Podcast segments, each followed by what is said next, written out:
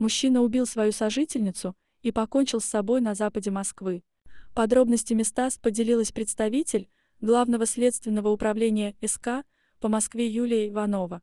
Так, 10 августа вечером в квартире жилого дома по улице Никулинской в Москве было обнаружено тело женщины 1979 года рождения с отделенной от туловища головой и множественными ножевыми ранениями в области груди и живота.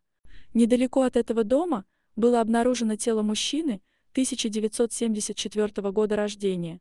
По предположению следствия, мужчина убил свою сожительницу, после чего покончил жизнь самоубийством. Квартира, в которой проживали мужчина и женщина, была закрыта изнутри.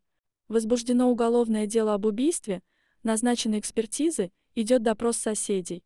Отмечается, что мужчине будет посмертно назначена психолого-педагогическая экспертиза.